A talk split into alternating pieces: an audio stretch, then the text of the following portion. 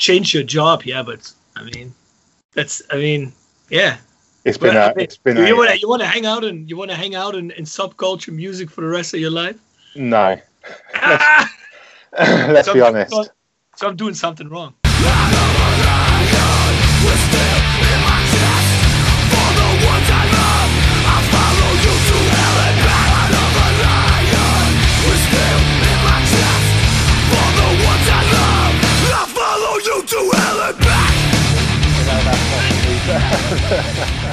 That's not for me to to pass judgment. Listen, it's um, you know, I spent some of the best parts of my life in music. You know, we shared some nights together and some tours together and stuff, and you know, we had a lot of fun. But I think with music, you don't you don't see, and this is no reference to you, Rob, but you don't see how um, toxic the industry is until you're out of it. You oh, don't, I don't think you you know once when you're in it you're kind of living this this life of everything's great and it's not until you kind of come out of it and you look back on the years. And yeah i had some great years in music but you you when you experience different industries you realize how toxic the music industry is and the morals that it's built on. Everything around the music industry is just broken in, in the you know that's just my opinion. There's there's there's plenty of people that will argue against that but um you know now i'm in what what you'd call sports retail and it's just a whole different world. Like it's it's we're dealing with you know football clubs from premier league to non-league and it doesn't matter how big how small a club is they all carry similar values they all carry the same message and there's this whole kind of like stronger together kind of vibe in the sports industry. Um, and it's you know it's i think the music world could learn a lot off of the sports industry but the sports industry could le- learn so much off music as well. Like this Yeah. it's so weird. We do stuff in retail in sport that we like you'll be fully familiar with this. You release a new record um, you put a record up for pre-order before it comes out and you do a bundle system. So Yeah. you know you cd cd and t-shirt cd vinyl and t-shirt limited edition bundles. Um, we kind of realized you know we're three years in four years into this journey now in sports retail and we kind of realized that no one in sport does bundles. It's never been seen before.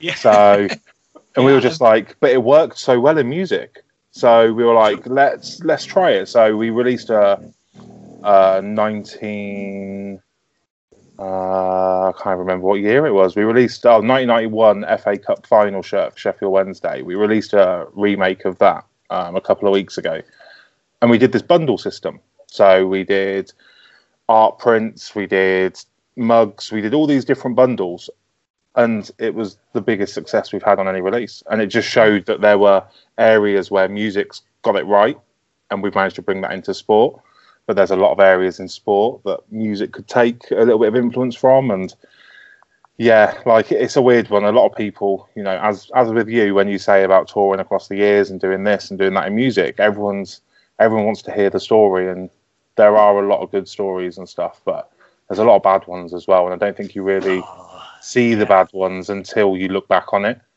Now you see the you see the bad ones just like that too. Believe me.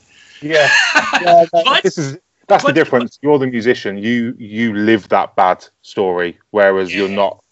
You know, I speak very transparently. You're- I was the not- you're not- cause. The cause and sometimes suffers at the hands of. Of course, I was the cause Yeah. of that bad story because Yeah. I have to drop bands. I have to let bands go. I have to tell a band that they're not getting on a tour. They've been kicked off a tour. That they've been dropped. They, you know, these bad stories and stuff for musicians that potentially change their careers, change their lives, and so on. I was the cause of it. And what was it over? It was over money. It was over sales. It was, it's over stuff that, you know, we we started our sports retail brand as such as the underdog. You know, nobody knew who we are. It was like getting a new band and trying to tell the world about who you are. And the thing with, with with like football clubs was, if you have the idea, they'll back you from the start. That you know, we had football clubs early on saying, "Yeah, we love the ideas, we love what you're doing, we want to license with you." So they'd license with us, and they're still licensed with us now, four years on. But some months they won't sell many products. They'll sell low sales because it's just been a quiet month. There'll be other Mhm. months where they sell thousands of products. But in the music world, you know, you have a few months of poor sales, bang, you're off the label, you're, you're off this tour, you're not selling tickets, you're not doing, you know, it's, it's such a quick, cutthroat industry. Um, whereas I think with sport, it's a little bit more longevity and working at building something. And if the idea is there and everyone believes in it, they just keep pushing on with it, keep pushing on with it. And, um, and I guess that's where I say about, you know, I was potentially, I look back on my time in music and think, it's horrible because I should think about all the amazing tours and us on Nightliners touring and Yeah. stuff. I, I think back to, God, I see those. You know, there's. I've managed bands where I've learnt this week that last week the drummers, you know, committed suicide and stuff, and their lives have changed drastically from music. And I look at people that they were very talented musicians, Mhm. like ridiculously talented musicians. The bands were amazing, the music was amazing. Other people didn't see it quick enough. Mhm. So their career just ended, and you know now Yeah. they're mechanics and they're working in shops and stuff. Because Yeah, yeah. Mhm. and whilst I'm not the cause of that, of course, because you know I'm not the market audience for their music, but you kind of think to yourself like, God, did you know I dropped them off of the booking agency or the management roster and stuff, and that was probably the the the start of their demise. And Yeah. it's um yeah, you have to kind of. I think as I've got older, that's changed as well. Like I can take that stuff. When you were younger, you know, I was in my twenties working in music, twenty from age twenty one to thirty one. So I was in an era of my life where it was just like, I think you go through music with it being about not about yourself, but like you, the music industry is an industry where you're continuously trying to grow a ladder, like continuously grow a ladder. You're never happy at where you're at. Mhm. It's always got to be the next tour's got to be bigger. The next tour we've got to sell more tickets. The next record we've got to sell more records. It's always growth, growth, growth, which is great. Mhm. But I think that potentially is where the toxicity comes from because nothing, when you're in music, nothing ever feels good enough because you can smash Yeah. it, but the next one's got to be bigger. Um, True. But Carl, let me let me let me let me uh, let's just put the foot on the brake for a second. Sure. Uh, I, I, I love your I, I, lo- I love the flow of words that's coming out already. But uh, let's first for the for the people um, that don't know who Carl Sewell is and why you're on this podcast because you're on this podcast because we've known each other um, for a while from the past um, from music obviously but l- just just introduce yourself to the people and how you first got into the to the music scene that uh, we know each other from basically So yeah, I mean, like I started in music as I had a full time job and managing one of my friends' bands. Um, I always say that I went into management because I wasn't talented enough to play an instrument. So Yeah. was, I couldn't be in a band, so that was the next thing. So how old were you then 18, 17, 18. because like, when we met you were pretty young too weren't you yeah, probably 23, 24. yeah how old are you now Old enough. 30, Ah! you're, 35. not, you're not as old as I am so No, 35. yeah must have been about that age yeah 22 23 yeah yeah, yeah so like i was you know just working a full-time job as a screen printer and helping a friend's band who were really good and i had no idea what i was doing it was the days back in myspace so i was just like sitting on myspace every night messaging promoters and record labels and i wasn't even sending emails and i guess like in any form of industry any form of life you get lucky and my friend's band that i was managing um, I got them signed to Basick Records. So what's that band uh, a band called Gehenna Seven Seven Seven. So they were signed to Basick, which kind of at the time Basick were a head turner, and it kind of put suddenly I was getting these MySpace messages from bands all over the country saying, "Oh, will you manage us? Because we're looking to get record deals and all this kind of stuff." And I kind of was a little bit overwhelmed by it, and so then I was like, well, maybe I do, I, I can do a job here. So I took on a couple more bands and then started pushing that. And then one day, I think I was on my final straw with my full time job because I was on my phone constantly and nipping Mhm. out fake phone calls.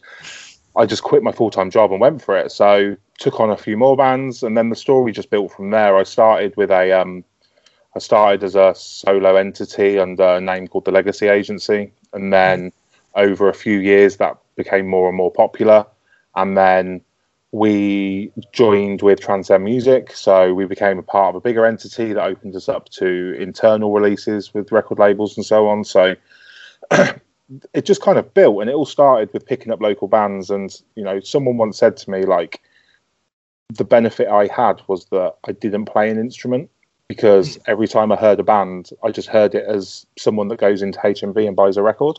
Mm. Um, I wasn't listening to the technical parts, and I was just listening to it from a as biased a perspective as a fan. Yeah, so and that's where I picked up While She Sleeps. You know, small band in playing Doncaster Rock Bar every couple of weeks, and I heard their music and was just like, yeah, you know, if I can put this in front of people, it will, it will, it will sell ridiculously. And you know, I took that band and then I think we filled the they basically did what we call what was the equivalent of a six month tour of the UK. They played shit six they, months in the UK. they played. They had days off, of course, but they pretty much lived on the road every other day, three day stints, four day stints, weekenders, tours, fest, all day festivals. Like they played any show for any fee. So even if the promoter said I can put them on, but I can't pay them, they took it. And mm. in six months, they probably played. You know, they played over hundred shows, and it was just putting them in front of people. And then that six months come to an end and they got an offer to play Sonisphere Festival because everybody was talking about this band. Mm. Um, and then it grew and grew, and they went on to a bigger management agency. And you know, look where they are now. You know, they're um, they're leading the pack, and I think it's a case of around that time as well. I was managing a band called Heights, and that's when I think just before that time is when I met you, when we booked a tour, a nightliner tour with a band I was working with called Shaped by Fate. Yes, Shame yeah. by Fate, and uh, Fate. what was what was that other band that was on a tour? Uh, something something with Coward. Wait. Oh, Heart of a Coward, of course. Heart of a Coward. Yeah, yeah. So Heart of a Coward. Did it, did it, did it they split up and then become Hacktivist or something, or some of them? No, um, the guitarist left Heart of a Coward and formed Hacktivist. Heart oh. of a Coward was still are still going now, I believe. Oh, uh, okay.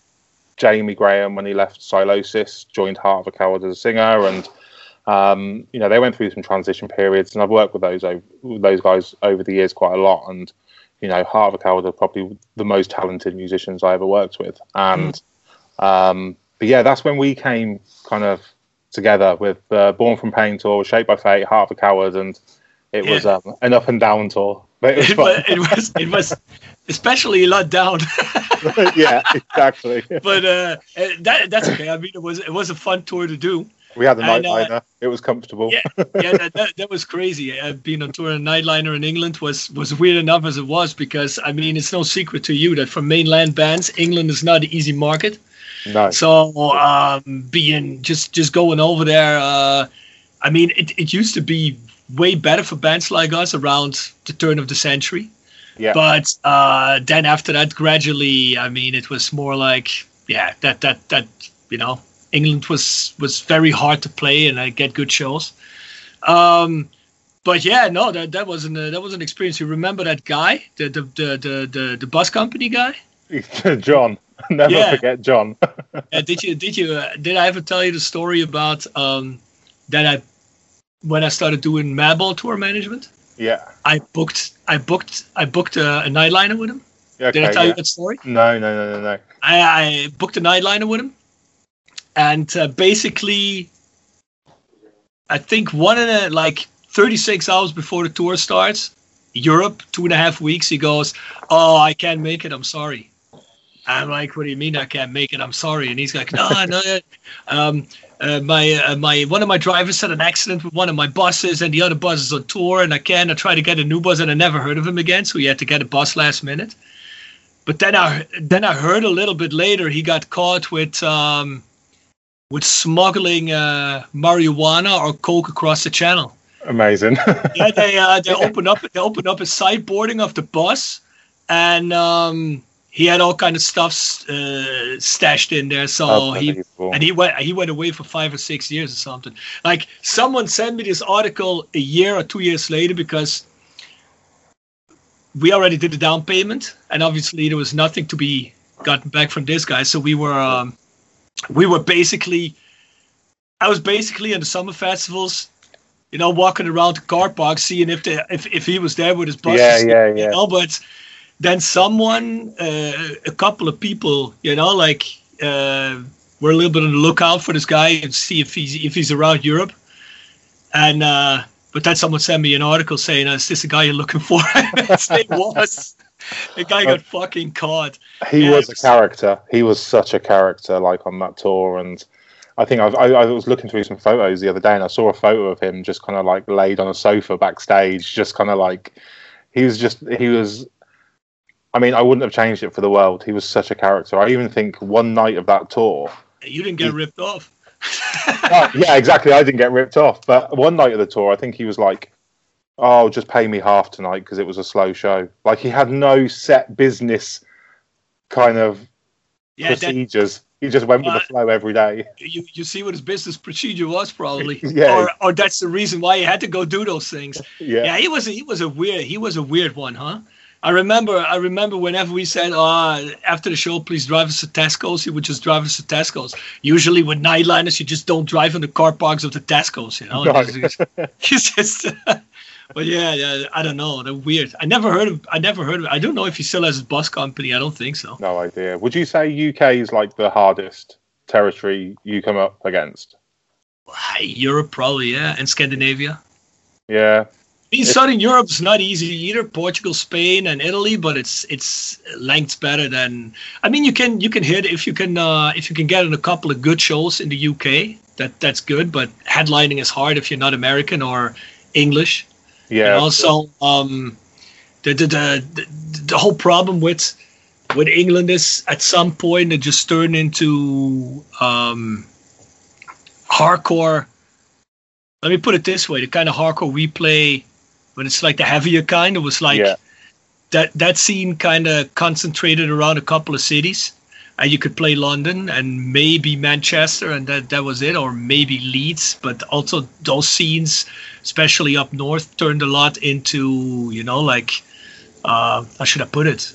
Maybe not a lead, but just not the kind of hardcore that we play. And Yeah. people were pretty, you know, I guess like close minded to what they were into in that way. So playing and playing good hardcore shows there became hard for a lot of bands that before had an easier time being there because when we started out, like the most tours we played were in England, and it was always great yeah, just changed around to 2000 somewhere, you know, like two, two, 2001, 2002, 2003 might have been the last couple of years that you could play a decent, um, or that you could go to England with, uh, you know, rest assured you had good shows. yeah. And, sure. um, and I don't think it, it, it didn't really change now. Like there's a, there's a couple of exceptions, bands from, from the mainland, but, um, mostly it's a hard uh, it's a hard spot to uh, to play. Yeah, and if you, I mean, if we go into what you say, you know, what I would call when you go into industry and like label politics and try to grow your band, then it's definitely extremely hard because you have to be, you know, in a certain mold. You have to be uh, Kerrang approved, and Yeah, you know, yeah, like there's a lot of kids at that, you know. yeah, so- no, it's true. So that's hard, and, and that's what I understand. But because when you were saying there's a lot of um, there's a lot of toxicity in that, um, that's definitely true. I mean, if you go out and play hardcore and just go out and say, okay, let's play a show or metal or whatever you play, and say, I, I'm just going, I'm just going play a show, and if it's if it's good, it's good. If not, then who the fuck cares? I'm out playing shows, and that's what I want to do. It's all good, but if at a certain point you're trying to trying to build and you want to get a little bit further and even if it's you know like you, you don't need to sell out to get further but that that's where the problem starts you know you don't necessarily need to sell out but you have to be in with the right people you have to have the right people to do you a favor um, Definitely. and you know like it's it's all about who i know or who you know who Yeah, anyone knows and it's kind of you know like it's it's it's and that's why that's why i'm saying you know like not even taking a step back but being still like fully in it you see there's a lot of bullshit you know even on on Yeah. a hardcore level you know? So and it, it gets wor- it gets like- worse the bigger the industry is you know? Yeah, and what I found, like, the more I look back on it, is the you obviously like within the music industry, you'll have like any industry, you'll have levels where like you've got your your big labels, your medium labels, and your small indie labels, and so on. And when you get to that you know, every band's dream is to be on the big labels, the big booking agencies, the big tours, because ultimately they're going to make money and do it for a living. Um, but the amount of people in that big section is quite small. The ones that can click fingers and make things happen. Mhm. And when you get a sniff of an opportunity with someone in that big category, as a, as speaking from me as a, when I was doing management, Mhm. you know, you get one of the big labels that can click their fingers and put the band you're managing on tour with Mhm. the big bands and big releases and big music video budgets and so on. What I found is the people that came in that big category were usual, usually absolute dickheads. Yeah. And I don't know whether it's because when you get to that level, because it's such gold dust to become that level, you Mhm. gain the ego with it. And suddenly I look back at all the times that, and I'm sure you'll relate in some cases, is like, I look back on all the times at music festivals when you're backstage telling someone how awesome they are, how great their releases have been, how, but really you think that you can't stand them. But Yeah. you've got to tell someone how amazing they are and feed into them to try and get that opportunity because ultimately my career was to get my clients as such, my artists, as big as possible. Yeah, of uh, course. And that's when I look back and realize I spent a decade of my life trying to make other people famous, other people more money. And realistically, I just kind of stalemated in the same Yeah. position for 10 years because my whole life was devoted to getting other people up the ladder, not myself Mhm. um, because people on the outside looking in would sometimes look at it and go, "Yeah, but if your artists are getting bigger and bigger deals and bigger labels and bigger tours, surely you're getting bigger." But the diff- where the contradiction to that is that not necessarily with yourselves because you you are quite the opposite, but there's not much loyalty in the music industry. A band will drop a manager at the click of her fingers if a bigger option comes along. Same for a booking agent. Same for you know labels. Not so easy, but you know tour managers and so all this different stuff comes along. A bigger option comes along, they drop you and they just go to a, to a bigger option. And it's I think that's where I look back and go, as all my artists got bigger, I never really grew with them because mm. then they would move on to because at the end of the day, I was a mid-level manager. There, Yeah, yeah. There were And- and it- raw powers and stuff above me that could literally just email a band and bang, you've lost them because you never yeah, it's yeah. That I, I see what you mean. That's a problem. And instead of when you when you think I can grow with this band, because obviously if, if a band becomes band that sells out arenas, let's say, Yeah. and you're the manager, obviously you you raise your profile too. But it's exactly what you're saying because I've uh, I've managed a couple bands too uh, over the last decade, and um, no while she sleeps levels, but um, I mean, as soon as as soon as the band thinks they see a better opportunity or they see something, you know, that someone else promises them that could be better, they. I mean, there's ways. I never got dropped in a shitty way, but um, yeah, of course. they definitely move on, and so th- there goes your chance to grow bigger, you know. And I can totally see what you're saying, and because you're then As- back to the bottom again.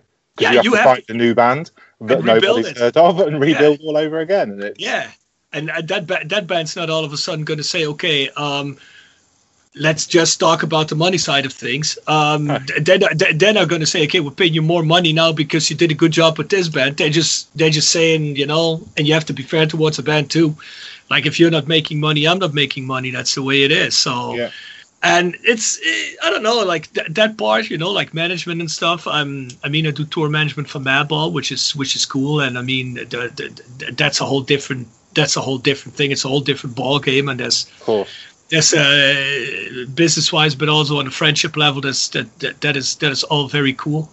But um, I mean, other than that, I wouldn't I wouldn't I wouldn't want to have to go through the fucking an annoying an annoying time of getting to learn uh, uh, learn to know people on the road just because I need to make a couple of bucks being away from home especially I mean I turned 50 this year and that's like I don't want to do that kind of shit anymore I mean Yeah, of course. we we don't do half a year tours with the band anymore because we just don't want to do that anymore you know No, and then of I'm course. And then I'm not going to go out with a with a pack of strangers, which might turn out to be nice people, but could also be the biggest assholes. Yeah. And and they might, you know, I might be sitting at a police station every night because people can't behave, you know, and Yeah. um, just want to live a rock and roll fantasy, and that's that's all good, but I don't want to be part of that. And also, what you were saying, I can, you know, like out of out of a band perspective, uh, it's a little bit different. But if you're in a management function, yeah, you will have to talk to people to get that band somewhere. And sometimes, indeed, you talk to people, and I wouldn't say suck up, but you you you know you you're trying to you try to do the best for your band, and you yeah you're trying to find ways into these people. You know, at least uh, get you to a meeting, and uh, of at least you can maybe maybe they offer you a deal for a band or something, you know, or maybe you can get him with a booking agent that can get him on on, on, on the tours that the band deserves, and that kind of shit, that kind of politicking. I'm so fucking tired of it. I don't even Yeah. want it. Like like that kind of shit. Like, and as you say, call it toxic, call it call it bullshitters, call it disloyal people. But I mean, I've seen people work their ass off, like management wise, band wise, get promised a thousand things, and then the deal goes to some asshole that, uh, for whatever reason, has I don't know, I don't know, maybe maybe hung at a bar with him for for uh, for an hour longer than you have. Yeah. and uh, they had a cool chat about nothing. And that's okay too. I know that's how deals are made and i don't have a problem with it. Has happened to me in the past too. But on the other hand that's too that's that is too much politics. Yeah, yeah. it's for something sure. that i actually love for different things. So i was like I i'm mean- done with you think back to like when we toured together on that tour with Shaped by Fate and so on. Like, do you Yeah. think that era? And I mean, for you, you're you're older than me, not too much older, but a little bit older. Um, 14 years you know, you think back to that tour, for example, on that nightliner, but probably even a bit before that. Do you feel like those were the best tours of your life compared to the last five, six years, seven years, eight years? Ah, I do have to say that. I mean, with all due respect, that that that that that you mean that era, or you mean the Era, yeah, yeah, yeah, like- era. As No, it's yeah, come yeah, no, yeah, as yeah. it's got newer and new, as as we've got older and older and older, do you feel Oh, yeah, like no, yeah. there's more No, politics in it? There's more. There's more people involved. There's more. Yeah. It's, there's less fun. definitely, definitely. I mean, when I if I take a step back, you know, I mean, we we don't do tour managers anymore. We don't do sound people anymore. You know, like we used to do that in the past. Uh, there was also more money coming in uh, Yeah. to, to to have a budget for that, but uh, lots of times I don't want to even be my own tour manager anymore. With who at the end of the night goes and collects some money. You know, like I yeah. it's I'm so over all the politicking and I'm so over having to discuss things with people that I don't even want to discuss, you know. And it's not because I feel like, uh, oh, here's Rob Franssen, the guy that shouts for a band, and he feels too good to do that. No, that's not it. I don't feel too good for that at all. I just I'm just you know like if you know people and it's all good it's cool but there's also a lot of people you have to you have to have a huge discussion with you know and Yeah. uh, maybe your show didn't go so good. Or can we maybe do less? Can we maybe do this? And then I am the singer of the band that just played that has now to plead his case. And and I can't say to every person, to every person. I mean, I can't say also to the exempt person. Uh, all right, give me half of this money or whatever. Yeah, it's a cool thing to do maybe at some points, and it all depends on who it is and what it is where you're playing. But mostly no, and like that's not something I want to do. Also, I don't want the politics of uh you know i mean as a band we got a writer and these are the small things you know and that writer is very very concise. It's not a crazy ride. It's just some drinks easy food. It's like just you know what if you've driven for seven or eight hours that you would expect of a, de- a decent human being to cater you with you know? Not in the UK. well that's a different story obviously. I, I, I prefer to go to a pub in the uk anyways. Yeah. But uh, no, but and then you know, like you as a spokesperson of the band has to discuss, hey, um, there's no drinks, or hey, um, we just driven eight hours. We, we can't live on a very watery tomato soup. We just need something substantial, you know, even if it's just a, I don't know, black beans or rice or whatever the fuck it is, you know. But yeah, like, yeah. and I, I can't deal with with that anymore you know it's like it, it's it's people that obviously disrespect you as a band because if they do that they don't respect you because they they think well yeah, of course. I'm gonna do it the cheapest way possible fuck these guys even if they got a full venue. And then i'm like and now i'm the, the, the you know there's no buffer anymore f- between the band and a person like that because everybody who plays in a band will know exactly and you maybe two people that did tour management or whatever will know exactly what i mean. I mean as a band you don't want to be that person that does that because at the end of the day this promoter's going to go to people and say, "Yo, those bands were assholes. They wanted this and this and this, but they don't tell them, yeah, but I didn't give them anything after an eight-hour drive. Yeah. And you're, and you're the asshole because you had to argue with the guy, you know. And I'm just, I'm just so done with that part. And that happens on every level. That happens. Yeah. That happens actually even more on a very underground level. I appreciate it more if people say, "Hey, you can come play." Uh, we can give you this money wise. Uh, we can just give you watery tomato soup and uh, a bottle of water each. If that's what you want to come play for, then I make the decision. But don't say, um, I'll make sure that you have a decent dinner and a couple of decent drinks and then just fuck us off, you know? Yeah, exactly. That, that's, that's all kind of stuff I can't deal with. And that's, you know, like, and on higher levels, to be honest, that might get better with those kind of things. But there's so much politics. It's, you know, getting on getting on tours. When we started to grow as a band, getting on tours. I mean, once once your initial hype is over, yeah, then then Yeah. then it gets even more politics, you know. Yeah, of course it does. And I mean, like, I mean, we have to be honest as well. It probably comes down. A lot of it has to be done come with age as well. I think as you get older as a person, your tolerance levels just go out the window, and you're just like, I don't need to do this. Yeah, yeah, no, that's that's that's another part of it, and you know, and obviously also the scene since those days that you were talking about. Uh, I don't know, uh, when did we do that tour? Two eight, two nine, two ten, or something? Something like that. I've, uh, I think I just got a flashback to me and you uh, because on that Born from Pain tour, I had one night off in Wolverhampton, and we went to a club night and. I was Oh. absolutely paralytic. Me and you were walking down the streets in Wolverhampton with traffic cones, and yeah, that, I just Yeah, got a flashback to that tour. yeah, I remember we went to a dance hall event, didn't we? yeah, yeah, yeah. That was great. Yeah. Oh my God. But I yeah, went I on tour five that. years later with another band. It was um, I can't remember what tour it was, but I went on to, um with one of my bands on their tour, maybe four, five, six years later, and it was nothing like that. The whole kind of touring vibe had changed, and obviously that comes down to character of the band, of course. But Yeah. um, I mean, it, It was, was- less. you want to say it was less fun, don't you? it was less fun, a lot less fun. It was a lot bigger, but it was a lot less fun. do, Um, you, do you do you still play Mafia? No, I, I, I can't even remember how to play it. But it's funny you say that because I think, um, God, it must have been three, four years ago. I think we were on holiday or something, and we were playing card games, and then I was googling how to play Mafia because I was just like, I played this game once and it's amazing, but I can't remember how to play it. That was that was fucking great. I remember everybody at a certain point. How many dates were on the tour? Eleven or twelve or something? Eleven, I think. Yeah. Yeah, 10, I- 11. And after half of the tour, we saw okay, this this this tour kind of, yeah, th- th- this this, this tour is not great. yeah. everybody everybody was more stoked on getting in a bus, getting the Tesco's, playing getting cards, yeah, playing and playing Mafia. that was the best thing. getting Oh paid every God. day to sit and just play cards. yeah oh my god no but yeah as you, as you say you know like so you were um so you were doing management so w- when did the breaking point come when you said uh, I, i've seen enough of this i don't want to do this anymore Um, it was actually nothing to do with music. It was my daughter. So my little girl was born, and when she turned one, Mhm. I just woke up one day and went, "I can't do this anymore. I, I just can't do this." Like I've, you know, she a year had gone.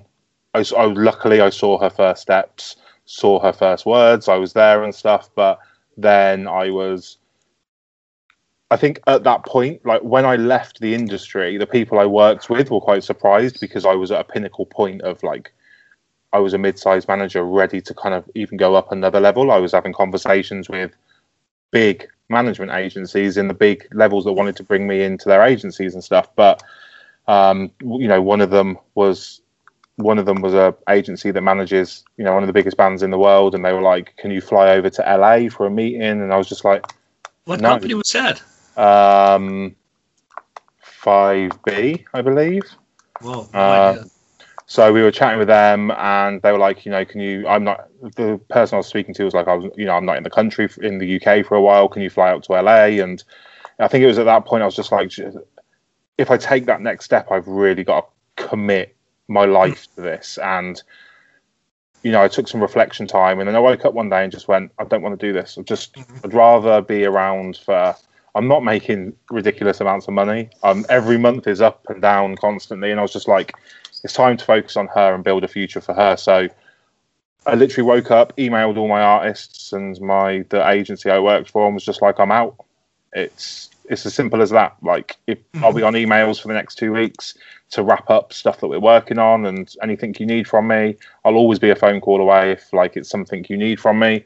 Mm-hmm. But as of today, I'm out. Like, and so I turned my back on it, and I went back to my roots. I'm a qualified graphic designer, so mm-hmm. I went and took a job. I actually know after that I went and worked for um, for six months. I took a six month placement at a company called Soccer Six, mm. um, which was an event company that put on football tournaments for celebrities and so on to raise money for charity. Mm. they wanted to bring in more musicians as opposed to TV people and so on. So they brought me in, and then I got them loads of musicians for the events and so on. Um, and then I just went and did graphic design at a recruitment company. It was nine to five. I knew what I was getting paid every month. It was simple, and I just focused on my daughter. Um, and then I think it's just in my character. I just got bored.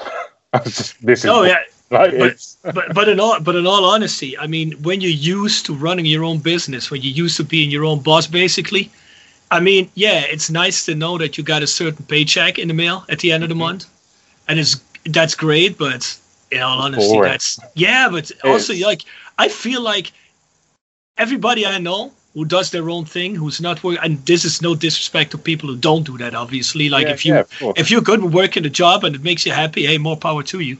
But I'm always like, I want to see what I've accomplished. I want to, I want to, I want to, I want to have to. T- I want to take a step back and look at what I've accomplished. But also, you know, like I'm, if I fuck up, I can only be angry at myself. You know. Of course. And, of course. And that's what I. That I, I can't let someone else's um, uh, someone else's actions or someone else's decision uh, shape my fate. You know. Yeah, and it's like you know, I worked for this recruitment agency, just designing leaflets and posters and website graphics and stuff, and it was easy. I got really bored, and then I actually got made redundant from there because they got rid of the whole marketing department. Yeah. Um, and then the weirdest thing was, two days later, the same recruitment agency rang me back and said, "This is really weird but one of our clients are looking for a print and design manager. Obviously, we've made you redundant. Yeah. Are you looking for a job? Because we can put you forward for it. So I was like, yeah, yeah. Well, obviously, I need a job. Mm-hmm. Um, they put me forward for it, and it was actually with a fashion brand. So mm. I took the job. I went through two interviews, got offered the job, and I was a print and design manager for a fashion brand. Did that for two and a half years. Um, and then whilst I was there, I was bored again because I was working for someone else, making yeah. someone else rich and making someone else better and bigger and so on. And then in the background, we started the terrace and we started building the terrace. And, you know, so again, another full time job, nine to five, paycheck at the end of the month, but I'm constantly on my phone. Yeah. Building something and doing my own business and so on. Um, and then again, two year no year and a half ago now, something like that. I hit that point and it was like literally I was 33 ish and it was like looking at 19 year old me again of I'm in a full time job, something's brewing. At some point, I've got to take that leap and just leave the full time job and do my thing. Mm-hmm. Um, and we built the terrace to a stage where I could financially, comfortably quit the full time job and just run the terrace full time. So yeah, it was quite the process and quite the journey after leaving music. But I think those say three to four years of just doing the nine to five, getting the paycheck at the end of the month, it was great because it gave me security and it let me focus on my daughter and just kind of like enjoy her first few years. But at the same time, it gave me that thumping between the back of the shoulder blades to be like, this isn't you, mm-hmm. you're not happy, like you need to do something. And that's where the terrace was born. So it confirmed to you that you actually had to go back to how you started, but yeah. just not in the music industry, just, just doing music, something different. Yeah, yeah, hundred percent. So, So, do you feel like um, do you feel like starting the terrace and uh, developing that whole thing? Um, now, let me start. Let me start the question differently. Um, so, do you feel that all the experience you've you've you've, you've had in music, uh, having to uh, having to fend for yourself, having to try to find openings, having to uh, try to create things um, where people, you know, where you basically had to do a lot of stuff yourself, the whole the, the do-it-yourself thing. Do you think that helped you immensely by by by starting the terrace? Massively, massively, yeah. because you know it's it's Shaped by Fate's a great example. We released a DVD, a live DVD of one of their concerts, and we I remember we released this DVD. We sold we thought we'd sell 50 we sold like 350 and i hmm. sat there in my living room with the discs i got the discs burnt and printed mm. i got the silver tins they came in ordered blank then i got the flyer inserts done separately then i got the stickers that went onto the tin done separately and i sat there in my living room and built 350 of them myself there was no hmm. production factory for a oh, record yeah. label doing it and so on sat there, and then I went down the post office with 350 DVDs and posted them at the post office. Yeah. And I think, and you're remembering the DIY days and stuff, you know, ordering in your t-shirts, doing pre-orders and stuff, and then bagging them yourself yeah. and shipping them out. I think doing all of that is what the terrace was built on because we started with. Did you start doing that yourself at the terrace too?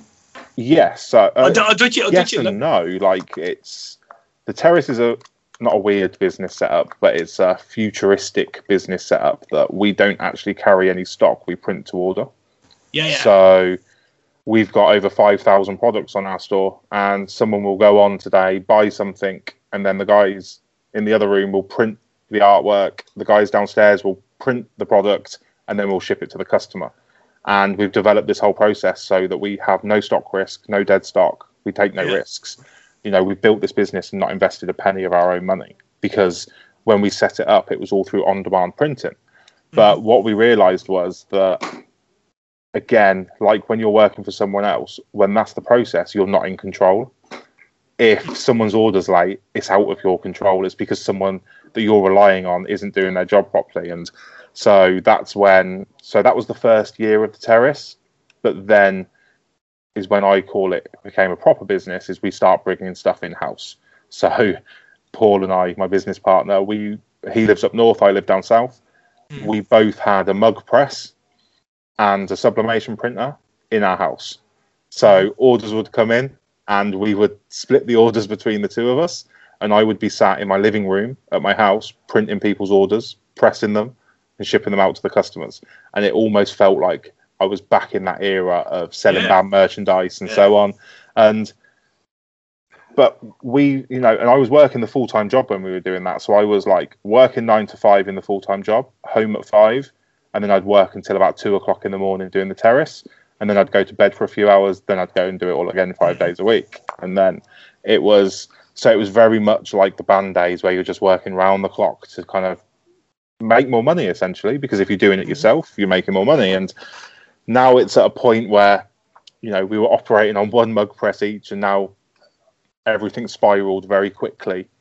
With we were and we weren't expecting it. Um, we're now into our third property upgrade. We've got instead of one mug press, we've got 18 downstairs that all do two mugs each, so I can print 36 mugs at once. And there's flat presses, flatbeds. There's all this machinery downstairs. Um, we've got nine members of staff, you know, and to think a year and a half ago, just over, we were running the whole business out of my living room, in the mm. corner of my living room. It's just, yeah, it's unbelievable. And yeah, we probably got lucky, but it's it's not necessarily luck. It's an idea that we had, the way we did things, the way our ethos behind the brand. Fans latch onto it, and fans love it, and it's because it's football fans ultimately in control. It's not ivory towers and some guy in a suit at the top of a tower just mm-hmm. calling the shots. And um, so yeah, it's kind of like it still does feel like the band days because we do stuff in house that I've got. You know, I look over my computer now and I can see one one of the guys is you know taking photos of products that we're putting up, like clearance products that we've got spare stock of to sell off and so everything's done by us in the building. So yeah, it's like having a band set up again, but a, just a big band set up doing it all yeah, yourself. Yeah, yeah. no, but uh, I mean that's cool. I think that's that's actually uh, invaluable uh, knowledge that you gained over the years because that also comes with. Um, I've noticed working uh, in a couple of uh, fields that I make my money with um, that without having that background, or you see some people that don't have that background that um, that don't know how to quickly troubleshoot a situation, salvage a situation, um, think very flexible, uh, are willing to, to to go DIY on certain things. They don't even yeah. know what that is. Oh, I have to put something together. How the fuck do I even do that? Where do I get where do I get this from and that from?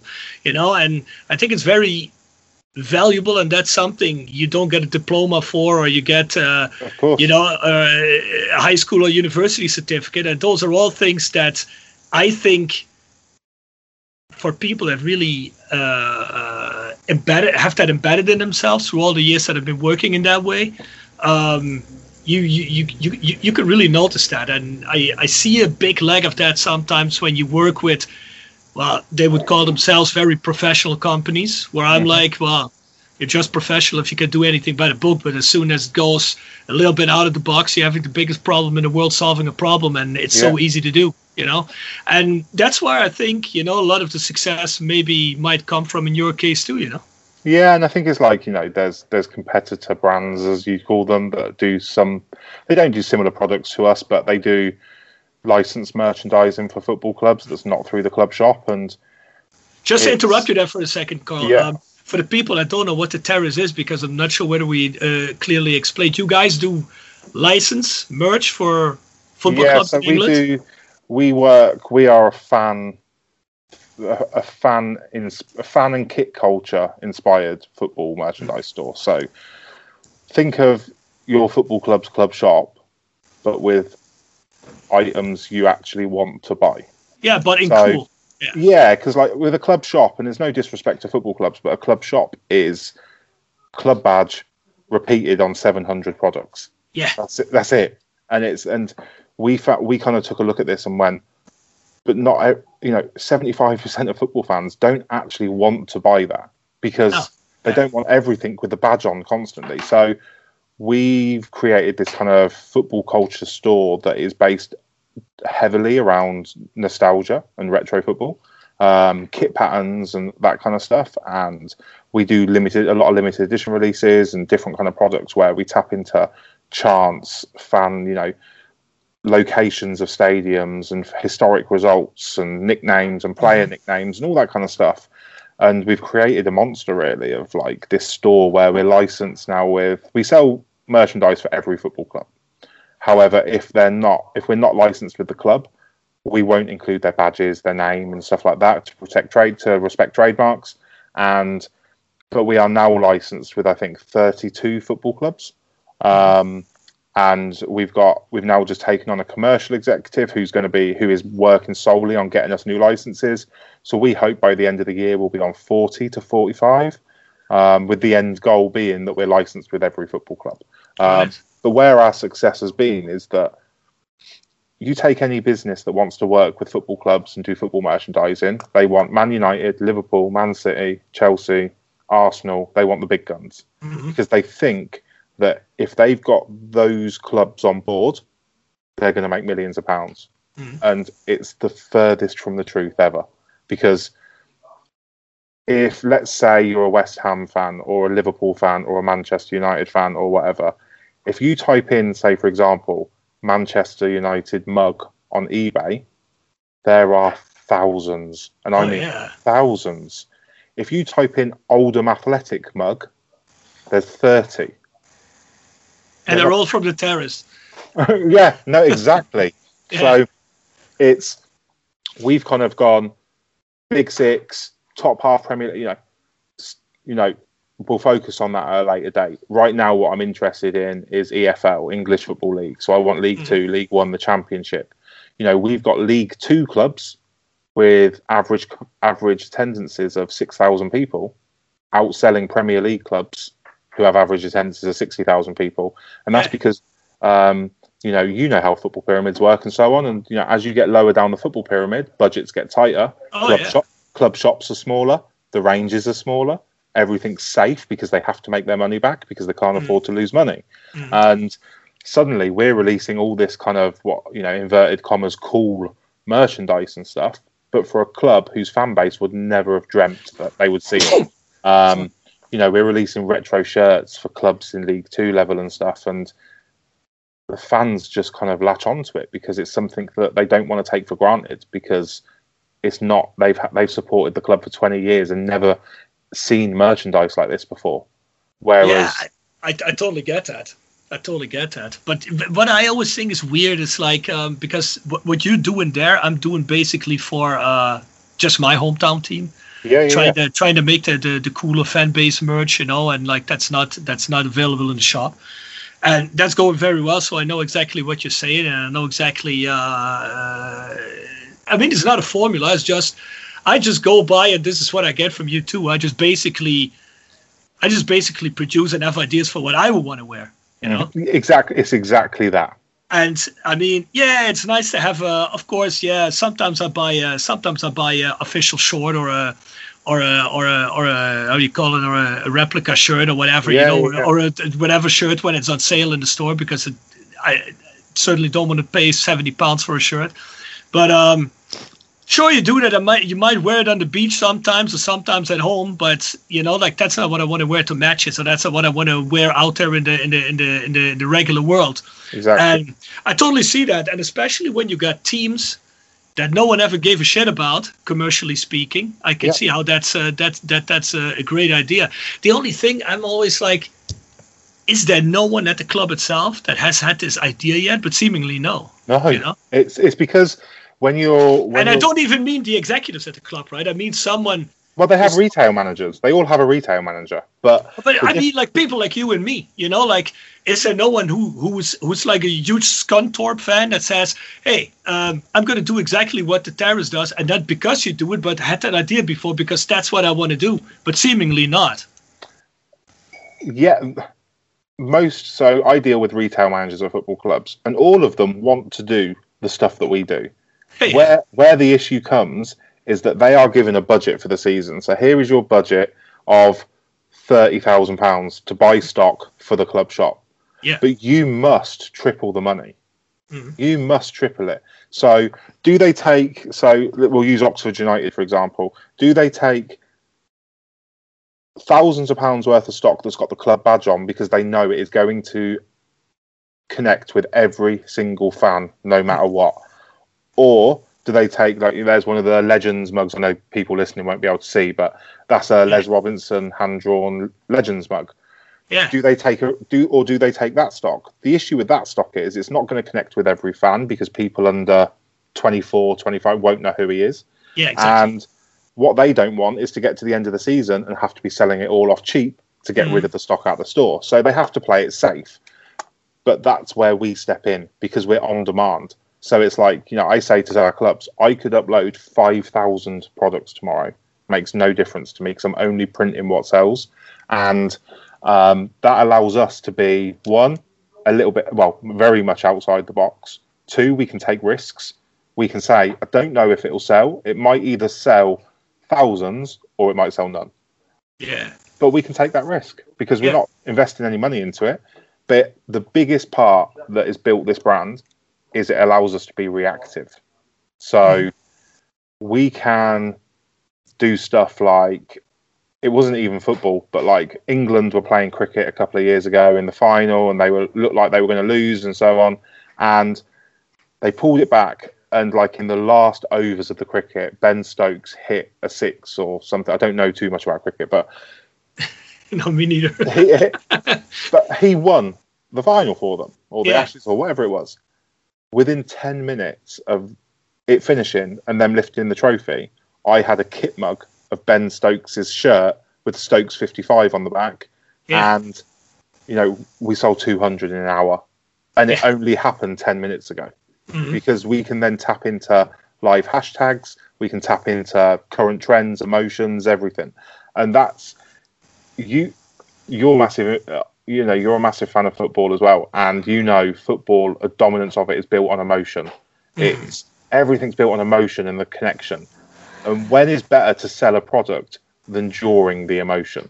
Mm. Rather than if some if something happens and then the football club is going to take them two weeks to design it, get a quote signed off by the CEO, yeah.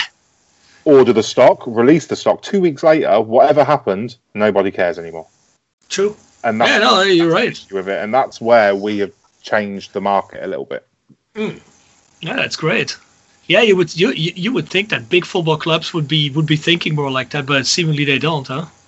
Or no, do they? It's, it's, no, they don't. It's it's they have to play it. When you go into you know a, a mega store for a huge club, it is just constant club badge on it. You know, you take Manchester United, it's everything's red and everything's got the badge on.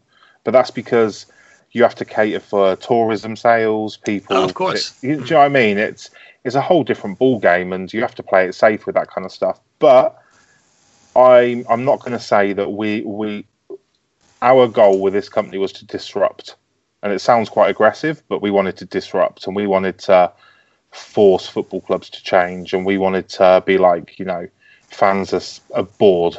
Fans are bored. A merchant, you're asking fans to buy things that they technically don't want, mm. and we wanted to cause mass disruption. And it's been two, three years since we've been of a decent size, and whilst it's not just us, but I think we've achieved it. Mm. We've got, you know, our licensed clubs now are buying in our stock for the club shop. So most of our clubs that we're licensed with now have a terrace section in the club shop. So it's got our heading, mm. branding, mm. and it's got all of our products. And they're just constantly ordering updates because they just keep selling it. So then the more it sells, the more demand there is, the more products they'll they'll do. And our aim there is that we can eventually have a dominance of products in a club shop, and you'll walk you'll walk into a club shop that is evidently partnered with the terrace, and it's like no club shop you've ever seen before. It is just amazing stuff that you want to buy. Um, so we're causing that disruption. I think you can see that in one of the big talking topics with our brand is kits because a lot of our pro- our products are kit patterns, and you'll remember back in the 90s how kits were crazy and they were so yeah. bespoke to the club and like everything was so unique. You hit the year 2000. Um, I'll send you, a, you. It might be a website you've seen before, but there's a website where you can type in any club and see every kit from every season, a mm-hmm. photo mm-hmm. of every kit. When you hit, no matter what team you look at, when the year 2000 hit, they all just went, and it all went blank. It was just like hmm. plain blue, plain white, plain red, boring shirts, and it was like that for ten to fifteen years.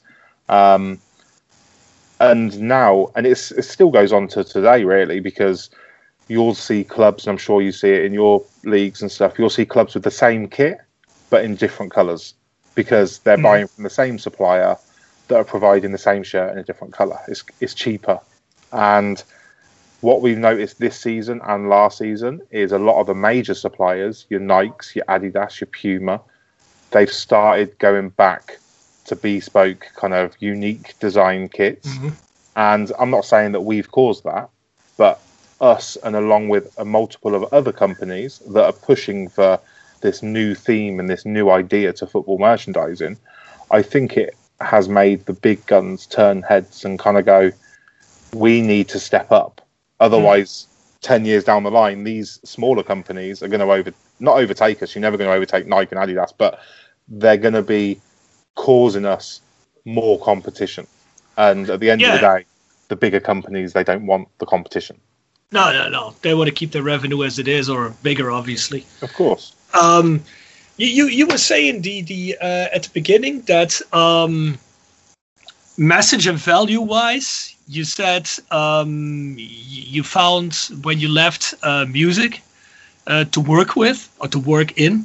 Mm-hmm. You, you felt like that was um, message and, and, and value wise uh, not as good as what you're doing now. You you said the, the people I work with now at football clubs uh, that uh, I like the message better. Um, it's I don't know if you could call it more um, uh, more real or whatever you want to call it. Um, mm-hmm. How do you elaborate a little bit on that? Because um, I actually personally think that especially with with with underground music scenes like underground rap, underground metal, underground hardcore and punk. There's actually when you look at the people that that are um, what what nowadays executive executives called legacy fans. Mm-hmm. Yeah, crazy, yeah, yeah, crazy enough. Uh, you, when you really love a club, you're not a legacy fan. You're not a regular fan anymore. Um, Yeah. But the people on the terraces, the people uh, that really live the club, a lot of I, I feel like there's a lot of parallels between that in dedication. There's a lot of parallels in that with um, the the willingness to stand and fight for something. Yeah. Uh, sometimes even literally. Um, uh, and and this this is this is a parallel that I see in, in, in both those things. So that's why I think it's those two things. Although a lot of people don't see it, I think those two things are a pretty good match. But when we're talking obviously about the industry above it in football and in music, we're talking a whole different thing. So elaborate on that. So you, I, I couldn't agree with you more. When you take football fans, the fans we deal with, the fans we speak to on a daily basis, and so on, it's like being back in the underground music scene. You know, they're the Mhm. ones that are on the terraces. They're stood in the rain watching the team, and that's what we're built on. That's who we are, and we want to build a big brand that has that underground value of we are never too busy to reply to your tweet on Twitter. We're never we will have a conversation with you. You can drop me an email about sponsoring your kids football team and if I can help I will and it's all that kind of stuff. Where my my comments regarding like dealing with people are uh, more towards with dealing with people. So I find I can get su- a lot more success in emailing a football club's retail manager than if I than back in the day when I was emailing an A and R representative from a record label because I feel like in in football they just don't carry that ego. And what I think I think where that comes from is let's say I'm emailing Oldham Athletic. Mhm. They know that there are 23 other teams in their league that are the same level as them. They're in the Mm. same league.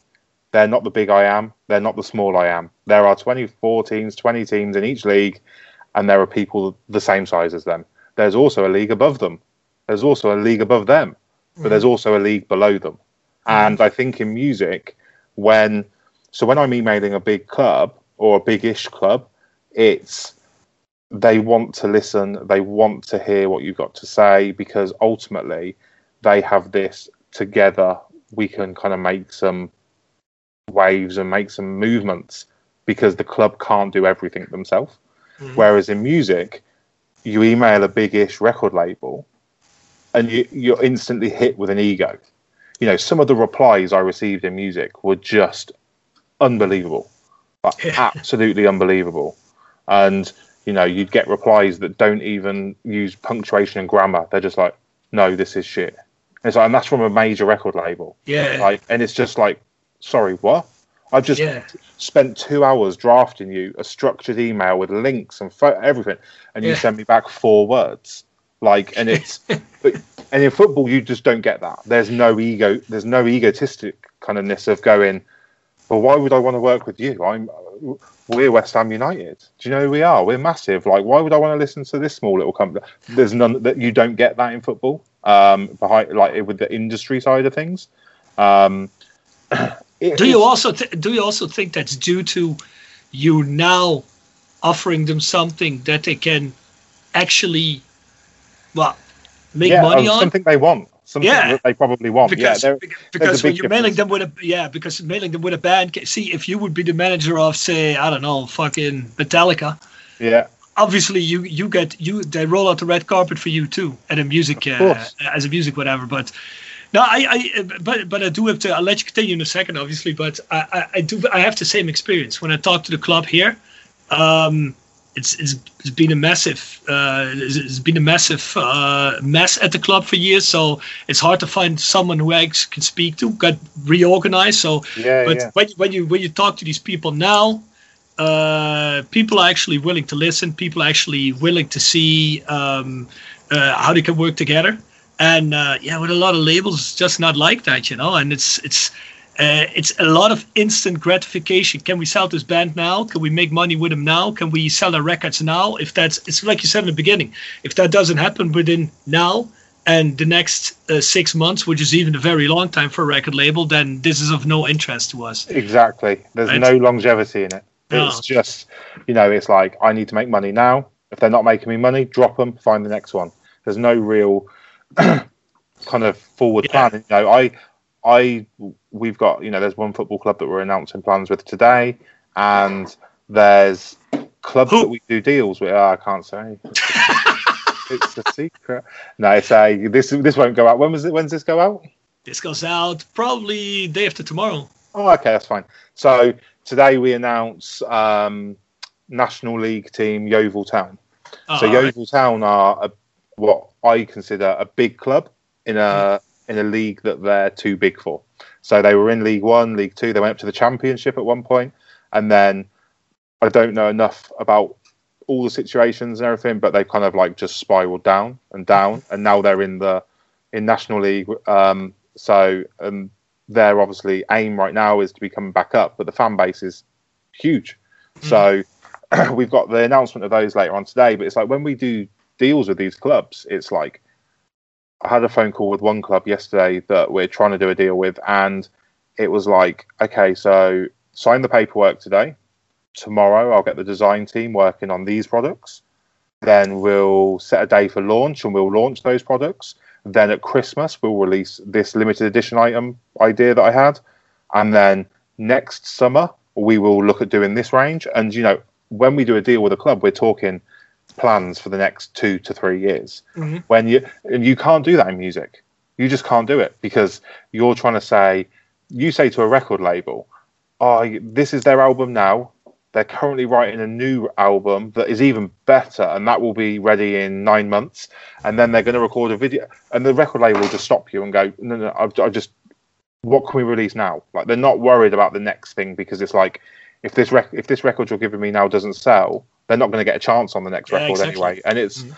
you know where's that you know m- loyalty maybe isn't the wrong word to use, but the I feel like in music people just aren't given the chance, and maybe there isn't enough platforms to give them the chance. I don't know. It's there's only a I think in music and and in sport, retail and sport in general, like music fans don't see what goes on behind you know one of the things that does annoy me at the same time regarding music is actually the other side is actually with music fans. And you know you read a lot of you know this is these are just facebook posts and tweets and all this stuff but you see some kind of fans that try and come down quite hard on labels or tours and all this kind of stuff. And then you'll see also artists that will say like um i'm trying to think of the best a really random example is and it's obviously mainstream level was like lady gaga Mhm. so i saw something with lady gaga obviously the most non-hardcore metal person ever but it was I saw her an interview with her where she spoke about how she was free now. She's not going to be releasing this through labels anymore. I oh they've leached me for this money and I've not got this and I'm not going to be doing perfume releases no more because I was contracted to do it for licensing of my name and I'm not doing perfume releases anymore blah blah blah blah blah. That is a great attitude to have. But it's a Mhm. very easy attitude to have after a record label has risked their money on your first record, paid for you to have the best re- producers, the best recording studios. It's all right to say that after you've released five perfumes and got 10 million in the bank from it. yeah, of course. Do you get what I mean? And I find that a lot Yeah. in music, that a lot of bands will grab every opportunity they can get and they forget that ultimately a record label is investing their money, what's in their business bank account, because they believe your record can do well. So yes, I believe that it's a it's a catch twenty two because I believe that record labels should try and introduce more longevity, but also respect has to be given back to record labels that ultimately they've risked their money and stuff. And it's very easy to when you get big, then go, oh, record labels take all our money and they do all of this and they do this. We're not working Yeah. with labels. It's, it's very easy to do that once you've got to where you need using record Yeah. stuff. Yeah, that, that, that, you're, absolutely right about that. I mean, the, the there's two sides of the coin, you know. I mean, the, the the record label can be annoying, and obviously there's a lot of artists or there's a lot of record labels or a good amount of record labels that don't treat their artists well. Yeah, that's a fact. It's the other way around as well, you know. I mean, you see it especially in, in, in underground as well. I mean, I've I've worked with Theo with GSR for a while.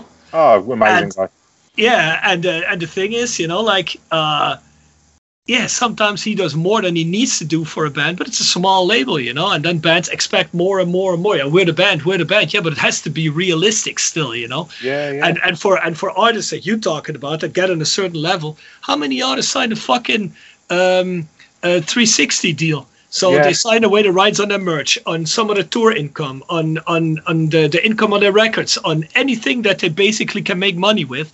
They sign away the rights, and they do that um, consciously. They do that to get a cash injection because they want that yeah, lump they- sum. That yeah, we're going to pay all of those rights off you for twenty million dollars, and then they're like, Yeah.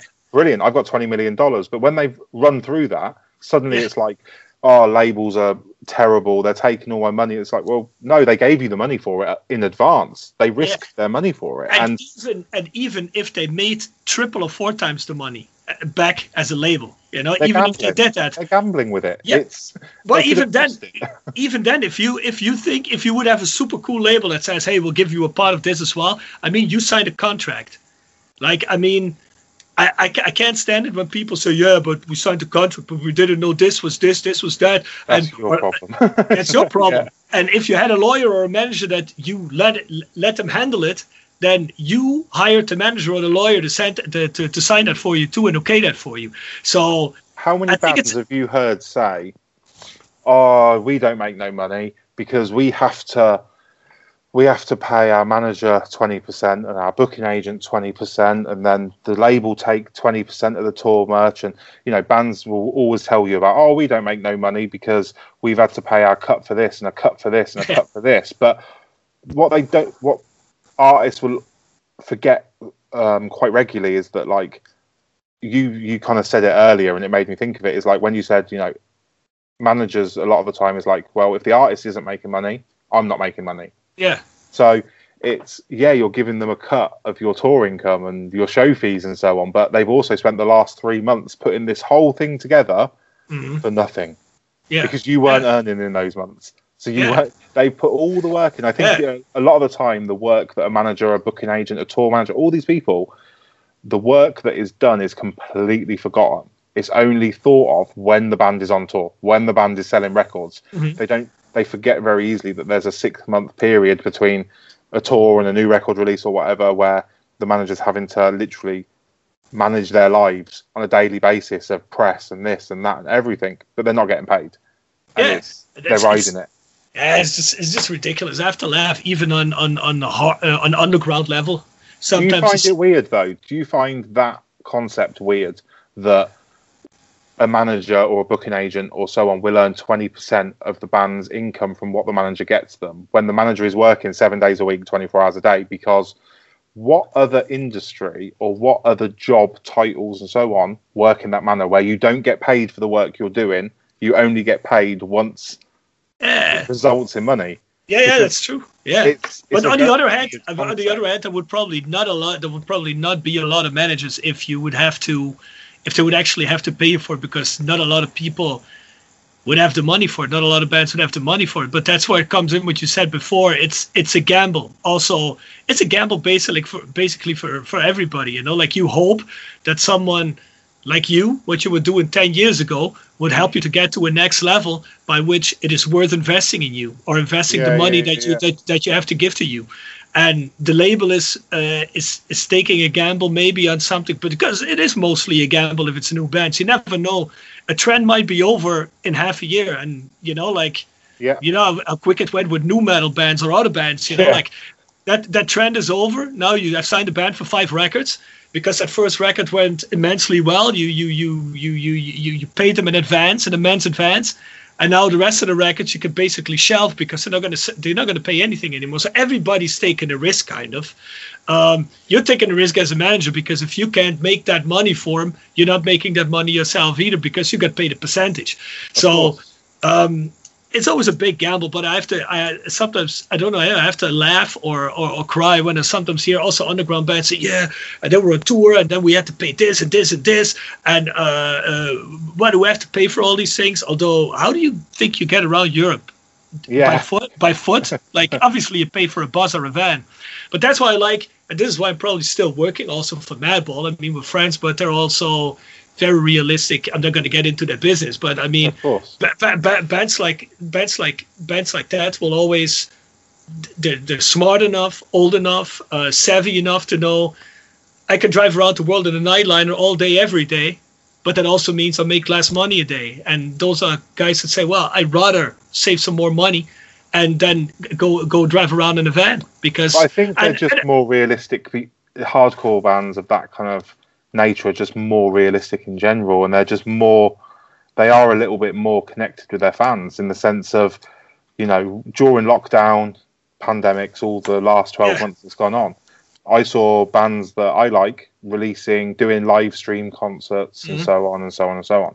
And you know, I've got one from the UK makes an announcement. We're doing this live concert, twenty five dollars a ticket, and I'm just like, what? And then uh, then Terror do theirs, and it was like I think it cost me eight dollars. Yeah. And I'm just like, I, I, bought it instantly the second I saw it because I was like, eight dollars is like what in the UK is like six pounds. Yeah. I was like, I could never see them play live for that money on the road. So like, yeah. it's an absolute steal to sit in my living room and watch them play live and so on. And you know, and you're not a legacy fan, man. I know, I know. yeah, and it's just kind of like, but you look at that and you kind of go, well, the way Terror did theirs was it was very raw. It was, you know, the sound was raw. It wasn't edited too much, and they charged a. It was almost like a. The situation is shit right now. It's tough. If we charge like a really, really reasonable price, we're going to get a, such a large proportion of people buying it and tuning in to watch yeah, it. And then you've got the big bands that are just like, yeah, we'll just charge twenty five dollars because we're we're a big band and we can do this and yeah. they'll pay it. People will pay it, like whatever. They haven't seen us live, and it's that. And it was just such a. And I watched. I paid twenty dollars for one band. I can't even remember who it was. That's how good it was. And I paid eight dollars for Terror, and Terror's was better and it was cheaper. And yeah. it was because they were just charging a more fan friendly price without trying to capitalize on everything mm. that happens. And it's just yeah, I think it's very different worlds apart. And and then you got a Frank Turner who does those things live. You seen that? And he does. Uh, he always does it as a benefit for uh, for venues. Okay, that was that's cool. Yeah, he he did uh, he did one. The, a friend of mine is a, is a big Frank Turner fan, and he said the last one he did was for um, uh, fuck what is it called in Leeds again? That club. Um, no idea. Don't look to me for help. no, it's it's crazy. Like I, have been there with Madball twice over the last two years, and I fucking forgot about it. It's it's it's it's it's not Joseph Joseph's well. It's not one of those things, but it's uh. Uh, it's very underground. Lecky from Voorhees runs it with some people, but yeah, those guys, you know, suffering from the from the pandemic, and that's just a guy that is, Boom? yeah, Temple of Boom, exactly. Yeah, yeah, yeah.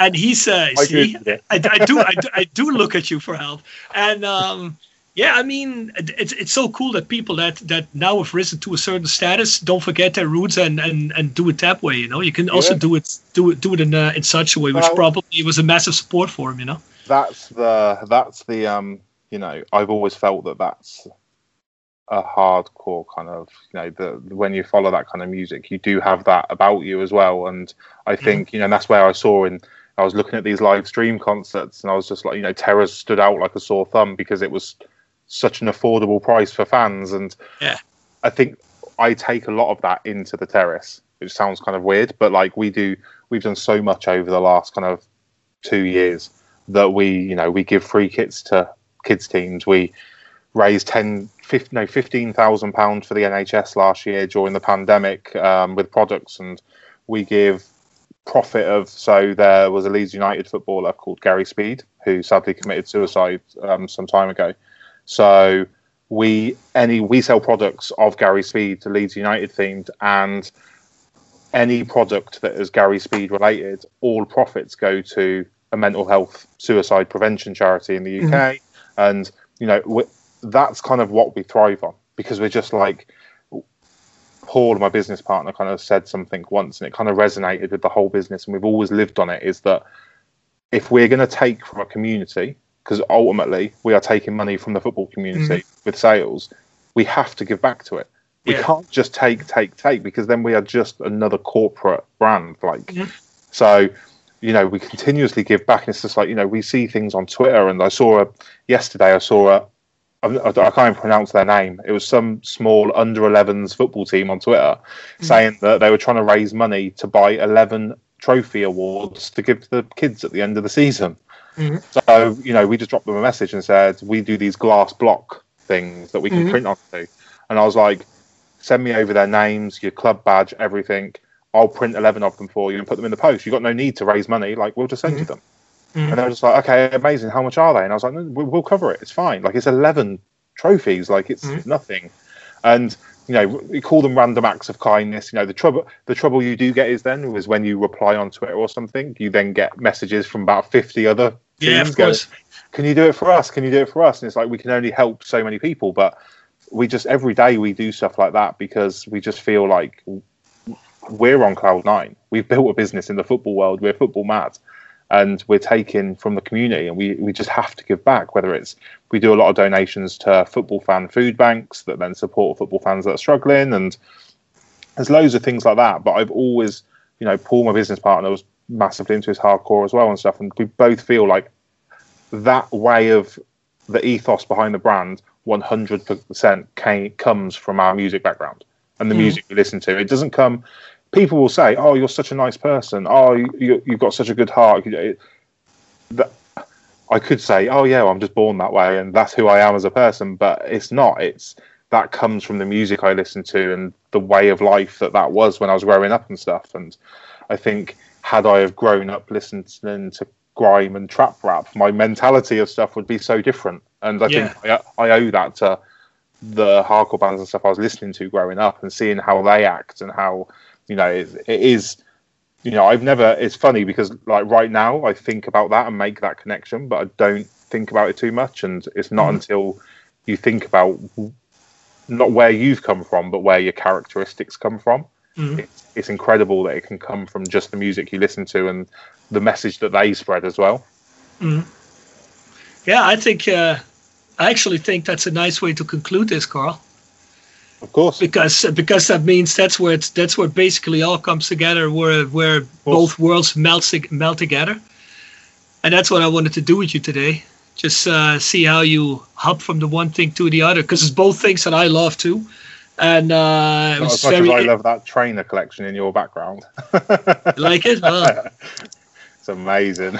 So just more on this side, but I can see the box. I can see the Adidas boxes on the other yeah, side. Yeah, and I, I might I might have as many jackets as shoes. So amazing.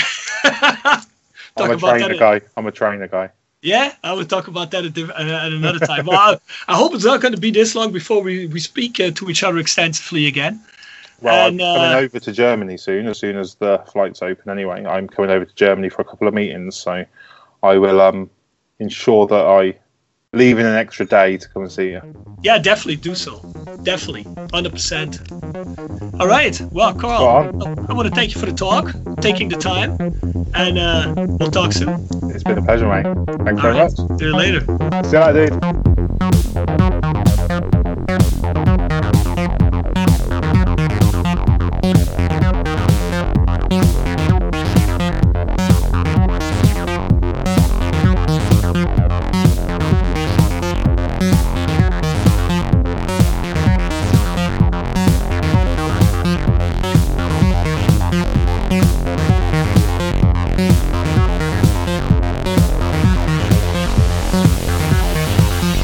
Thank